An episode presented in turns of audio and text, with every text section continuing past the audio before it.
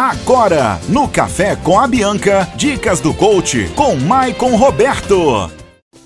Sabadão sempre é especial, porque afinal de contas a gente tem a nossa dica do coach, Maicon Roberto. E hoje, Maicon, tudo bem com você? Tudo bem, Dani, você? Bem, graças a Deus. Vamos falar de um tema bem legal. Como se posicionar no ambiente de trabalho, Michael?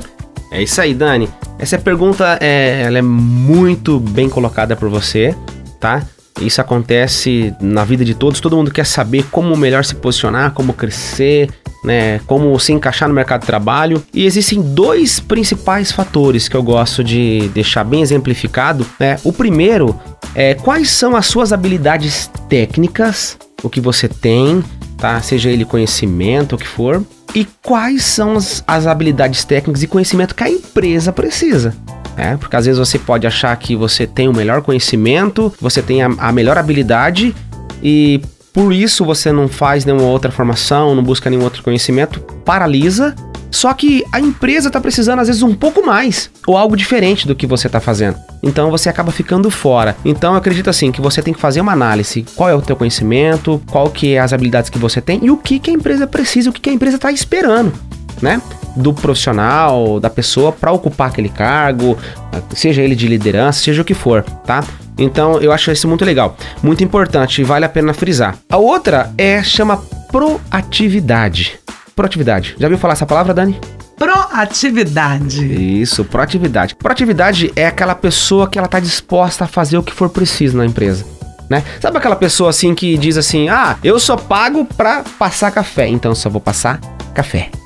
Essa pessoa não tem uma gota, não é de café, tá? De proatividade. Ah, não tá. tem uma gota de proatividade. Proatividade é aquela pessoa que faz além do que é pago, além do que é esperado. As empresas procuram pessoas proativas. Digamos assim, é o pau para toda obra. Isso, é o famoso mil e uma utilidades, né? É o pau para toda... As empresas precisam de pessoas desse nível, pessoas proativas que estão ah, dispostas a passar um pouquinho do horário, dispostas a entrar um pouquinho mais cedo. Só que tem pessoas que pensam assim que primeiro ela tem que receber para depois ela fazer.